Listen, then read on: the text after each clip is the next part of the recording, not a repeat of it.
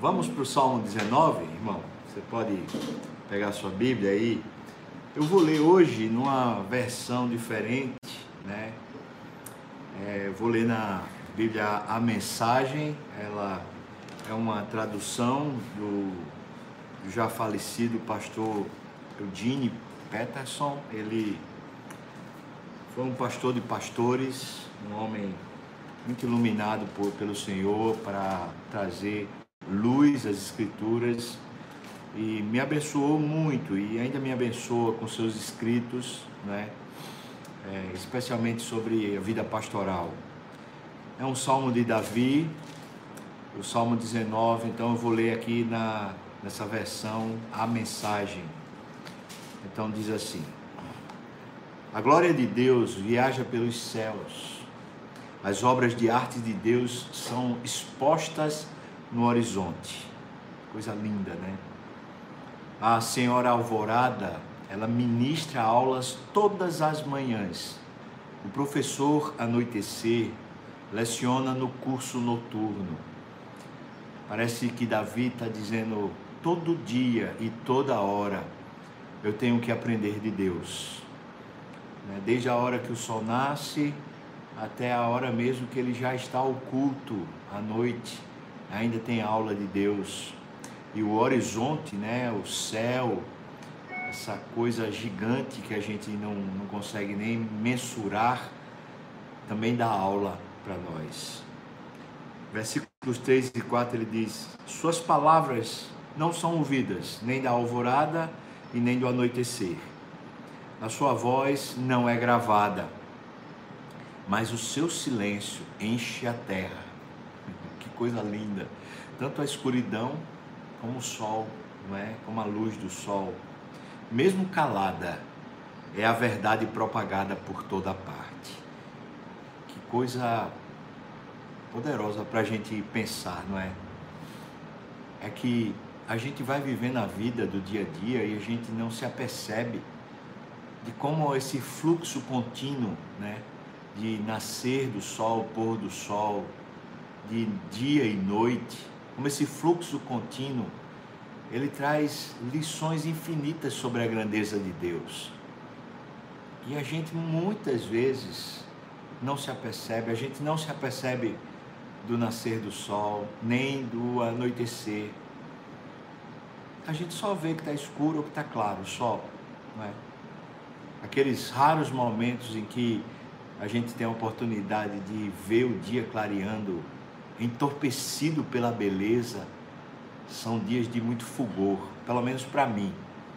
E toda vez que eu tenho essa oportunidade de ver o dia clareando, eu vejo, vejo o dia anoitecendo, eu sempre fico pensando na grandeza de Deus, como Ele pinta aquele quadro inusitado todos os dias, pelo menos duas vezes por dia para pelo menos 7 bilhões de pessoas no planeta Terra, cada um com uma, um ponto de vista diferente a respeito daquilo. E mesmo os que não estão vendo, ele continua pintando. E isso é uma excelência, uma grandeza, uma soberania discursando para nós. Quem rege tudo isso? Quem comanda isso? Quem não deixa falhar esse fluxo.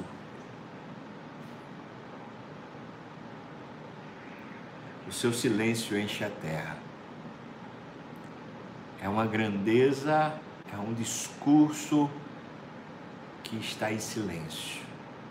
É a verdade sendo propagada por toda parte. Deus é o Senhor. Versículos 4 e 5 diz: Deus fez uma enorme cúpula para o sol.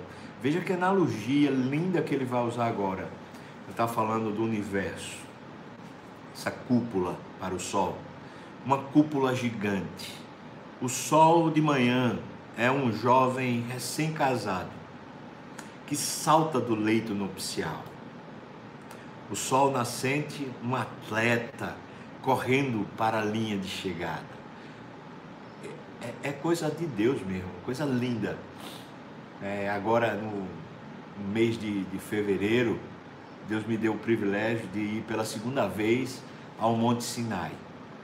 Lá de cima, mais de 2.400 metros, lá em cima, dava para a gente ver o horizonte. Quando a gente chegou lá, estava aquela primeira linha de luz aparecendo no horizonte. E eu tive o privilégio de gravar e ficando lá enternecido pela beleza daquilo lá. Quando a gente chegou lá, estava escuro, difícil até de conseguir é, subir os, as pedras finais. Mas quando a gente estava lá em cima, que aquilo começou a brilhar, de repente, tudo é visível, tudo está claro.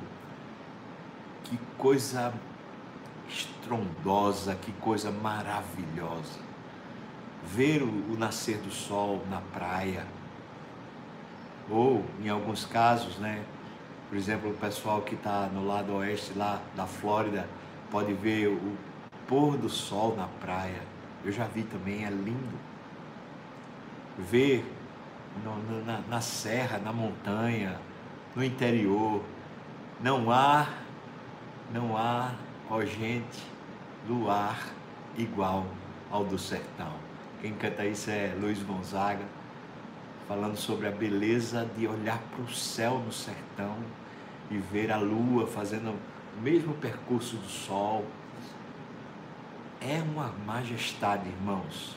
E ele está falando que o sol é como se fosse assim esse recém-casado que salta para a vida logo pela manhã com uma meta né? Ele vai chegar até o final. Versículo 6 diz: É assim que a palavra de Deus atravessa os céus, desde o nascer, dos, nascer até o pôr do sol. Ela vai derretendo o gelo, estorricando os desertos, aquecendo os corações de fé. O profeta Jeremias, certamente olhando para o nascer do sol, chorando porque aquela noite foi uma noite escura, tenebrosa. Ele tinha acabado de ver a cidade de Jerusalém destruída. Ele tinha visto muitos familiares, amigos, gente muito querida sendo morta pelo, pelos babilônicos. Aquele império tinha tomado a cidade. Ele viu o templo queimado, destruído. Ele viu a história de Israel sendo quebrada ao meio, a opulência, o poder, a soberania de Israel estava totalmente destituída nesse momento e ele está naquela noite escura, vazia, triste, quando de repente ele vê o sol nascendo e ele diz: Quero trazer à memória o que me pode dar esperança as misericórdias do Senhor se renovam a cada manhã. Grande é a sua fidelidade. Louvado seja Deus. Sempre tem um nascer do sol, não é, irmão? Sempre tem. A gente está passando pela noite escura. Vai, vai chegar o sol, vai chegar. A alegria vem pela manhã.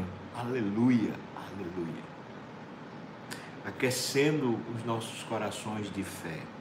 Versículos de 7 a 9, ele diz assim: A revelação do Senhor é integral e confere harmonia à nossa vida.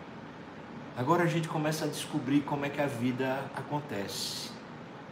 Ela acontece quando Deus se revela, ou quando os nossos olhos finalmente param de olhar para a vida de forma ofuscada, só vendo a luz e as trevas.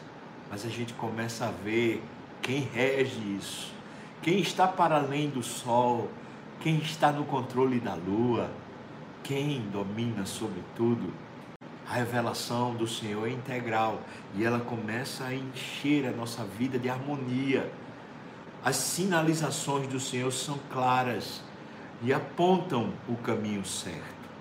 Você quer saber como viver, como garantir o seu dia de amanhã? Preste atenção na voz do Senhor. Ele já está lá. E Ele sabe o caminho para chegar lá. O nosso Deus não é um guia cego que está tateando, tentando encontrar uma solução para a nossa vida. Ele já está no nosso dia de amanhã e está dizendo para a gente: venha por aqui, por esse caminho, ou, ou opa, sai daí, vem para cá. Ele sabe. Diz ainda: os mapas da vida do Senhor, eles são corretos e nos conduzem pela estrada da alegria. As, as orientações do Senhor são simples e fáceis de aprender. A reputação de, do Senhor é ouro de 24 quilates, com garantia para a vida toda. As decisões do Senhor são precisas nos mínimos detalhes. Então é isso. Quer garantir sua vida? Aprenda a escutar, porque são simples. A Bíblia diz para nós que os mandamentos do Senhor não são penosos. Jesus disse que é de dentro do nosso coração que procedem os maus desígnios. Lá em Provérbios, Salomão fala que é de dentro do nosso coração que fluem os rios da vida, os caminhos da vida. Portanto, se a Bíblia tem razão, e eu creio que ela tem razão, é quando a gente resolve o nosso coração que a vida faz sentido. Não quando a gente resolve a vida para o coração fazer sentido. Vamos inverter o fluxo. O coração se resolve quando a gente contempla Deus por meio da Sua palavra por meio da sua gigantesca beleza que se revela na vida o tempo todo por meio da palavra. Ela restaura a gente. Palavra, o testemunho do Senhor, a revelação do Senhor, é isso que gera no nosso coração fé, ânimo, alegria. Então eu digo para você, é quase certo que a gente vai se encontrar desanimado depois de um longo período de estiagem sem ler a Bíblia, sem orar. Eu vou dizer mais, é sem a devoção, sem esse apego a Deus que faz a gente percebê-lo por todos os lados.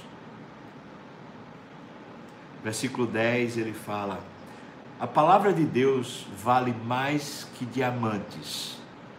E se a gente pensa que um ouro, diamante, seriam garantias eternas para a nossa vida, tipo, eu estou garantido no dia de amanhã porque eu tenho uma reserva de diamantes, uma reserva de ouro. Então ele fala: a palavra do Senhor, a palavra de Deus vale mais que diamantes tem mais valor que um diamante no meio de esmeraldas. Você irá preferi-la, a palavra de Deus, ao mel, ao mais doce e puro mel. É como diz a outra versão, são mais desejáveis do que o ouro, são mais puras do que o mel e o destilar dos favos. É isso. A palavra do Senhor é assim quando finalmente a palavra revela para nós a presença de Deus, internece o nosso coração, fazendo o nosso coração se apegar a Deus, a vida brilha de novo. O que tira o brilho da vida não são as circunstâncias, é quando a gente não olha mais para Deus. Porque as circunstâncias vão continuar. Você concorda comigo? Você sabe disso a gente passa por lutas e muitas lutas. Às vezes fases, né? Como aquelas de Davi, 17 anos sendo perseguido. Ou aquela outra fase de Davi, quando o filho dele usurpa o trono ele sai fugido, envergonhado, humilhado, execrado, como se fosse um marginal sendo rei. Versículos 11 a 14 ele diz assim: E mais a palavra de Deus é um mapa que nos alerta do perigo e nos leva até onde o tesouro está escondido. que percepção que Davi tem, né? Que coisa Confiar na palavra do Senhor é como se você estivesse sendo guiado para o lugar certo, tanto protegido do perigo, como também encontrando os verdadeiros tesouros da vida.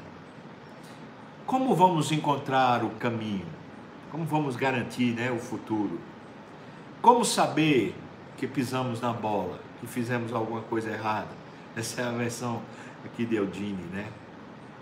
Limpa a tela, ó Deus, para que comecemos o dia do zero. Limpa, limpa, purifica-me com sopo, né? Passa, Senhor Deus, uma limpeza, faz uma limpeza no meu coração. Me tira dessas ansiedades, desses medos, desse sufoco, desse pavor. Me tira, Deus. Me tira, me faz ver que o Senhor é o dono da vida. Que eu não tenho o que temer. Limpa, me faz começar do zero. Guarda-me dos pecados tolos, de pensar que posso assumir teu trabalho que eu possa assumir a vida, possa assumir o controle do dia de amanhã. Me limpa desse negócio tolo, fugaz e às vezes arrogante. Então eu começarei o dia banhado de sol. é, ele está usando a analogia que ele fez antes. Né? Eu vou começar o dia já aprendendo do Senhor, renovado na misericórdia, cheio de alegria, com a sujeira do pecado removida. Essas são as palavras da minha boca, as quais eu vou degustando enquanto oro. Então, isso aqui é uma oração. Ele está falando, eu, eu quero aprender a viver Deus. Só que numa linguagem poética belíssima, riquíssima. Ele está dizendo, eu vou dizendo essas palavras, vou degustando elas, enquanto eu estou falando é com Deus, orando. Aqui eu queria que você pensasse sobre aquele momento em que Abraão, pai da fé, foi chamado por Deus né, para sair da terra, da parentela, ele fez isso. Só que chega um momento, você vai lembrar que ele, ele precisou pelo menos de 24 anos para que a promessa fosse cumprida. Chega um momento aí, nesse meio da jornada, que Abraão está duvidando, ele está sem fé ele está quase fraquejando. Ele está pensando, não vai acontecer nunca, eu já sou idoso, estou perdendo meu, meu vigor completamente. E o texto diz para nós, isso é Gênesis 15. O texto diz para nós que, que Abraão estava dentro da tenda. Essa é uma figura para mim muito poderosa para dizer que a gente se mete em tendas, se mete em cavernas, a gente se mete em abrigos que nós mesmos projetamos para não ver mais a vida. Porque a gente está achando a vida muito difícil, muito injusta, a gente está achando que a vida não vale a pena. É Deus, quando fala com Abraão nesse momento, sabe o que ele diz? Sai da tua tenda e ele diz: Olha para o céu. Abraão, conta as estrelas. Certamente era noite, né? A noite escura da alma. Conta as estrelas, Abraão, se é que podes. E Deus diz para Abraão: Assim será a tua posteridade. Vai ser mais numerosa do que a areia do mar. E diz o texto lá: Abraão creu e isso lhe foi imputado, imputado para a justiça. É por isso que ele é o pai da fé. Porque quando Deus desafiou ele a sair das, das proteções que ele mesmo criou para si, ele saiu. E ele foi ver o discurso do, do entardecer, do anoitecer ele foi ver o discurso da soberania. Ele foi ver de novo a palavra de Deus regendo todas as coisas. E ele creu, porque o Deus que criou os céus e a terra continua sendo o Deus que faz o sol nascer todo dia. É o Deus que faz o sol se pôr todo dia. É o Deus que nos ensina a cada dia uma sentença só: eu estou aqui cuidando muito bem de todas as coisas, em especial eu cuido de você. Que coisa maravilhosa. Então ele fala assim: acolhas quando as deposito sobre o altar da manhã. Quer dizer, quando eu oro de manhã, Senhor, acolhe as minhas palavras. Ó oh Deus, meu altar de pedras, chama Deus de um altar, onde ele finalmente se sacrifica. O altar no Velho Testamento é o lugar do sacrifício pessoal. Ou você sacrificava o cordeiro, o animal, em favor de si, para que houvesse finalmente a limpeza do seu pecado. E ele está dizendo isso. Senhor, tu és o altar onde eu sacrifico a minha vida. Ó oh, eterno, sacerdote do meu altar. O Senhor ao mesmo tempo é o altar, o lugar onde eu me sacrifico, e o Senhor ao mesmo tempo é o sacerdote que pega a minha vida e conduz-a para ti mesmo. Louvado seja Deus. O sacerdote fazia isso, ele pegava o sacrifício e ele oferecia para Deus. Então o Senhor faz as duas coisas.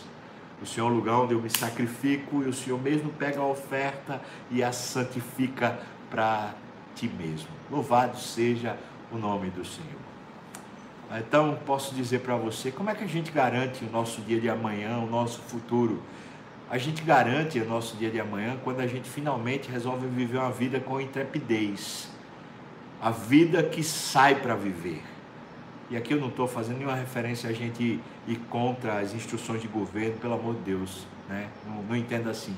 O que eu estou falando é uma vida que você sai dessas, desses, dessas cavernas, dessas tendas que você mesmo cria para se proteger e diz para Deus: Senhor, Deus, eu me lanço diante do Senhor, porque eu quero ouvir a tua voz, eu quero ser guiado, eu quero ser conduzido, porque eu estou vendo que o Senhor é Deus e que Deus é Senhor de tudo. Então eu me coloco nas tuas mãos. Na outra versão fala no Salmo 19 que a palavra do Senhor restaura a alma. Claro, você viu por quê. E quando a alma está restaurada, a vida está garantida. Concorda? Se a Bíblia tem razão, que é de dentro do nosso coração que a vida flui, se a vida dentro de nós estiver restaurada, então a vida toda está restaurada, porque é daqui de dentro que saem os caminhos de vida. Deus restaure o seu coração, Deus lhe abençoe, Deus lhe fortaleça, meu irmão, minha irmã. O Senhor traga consolo, conforto e olha para Ele com carinho. Tem muito de Deus para você.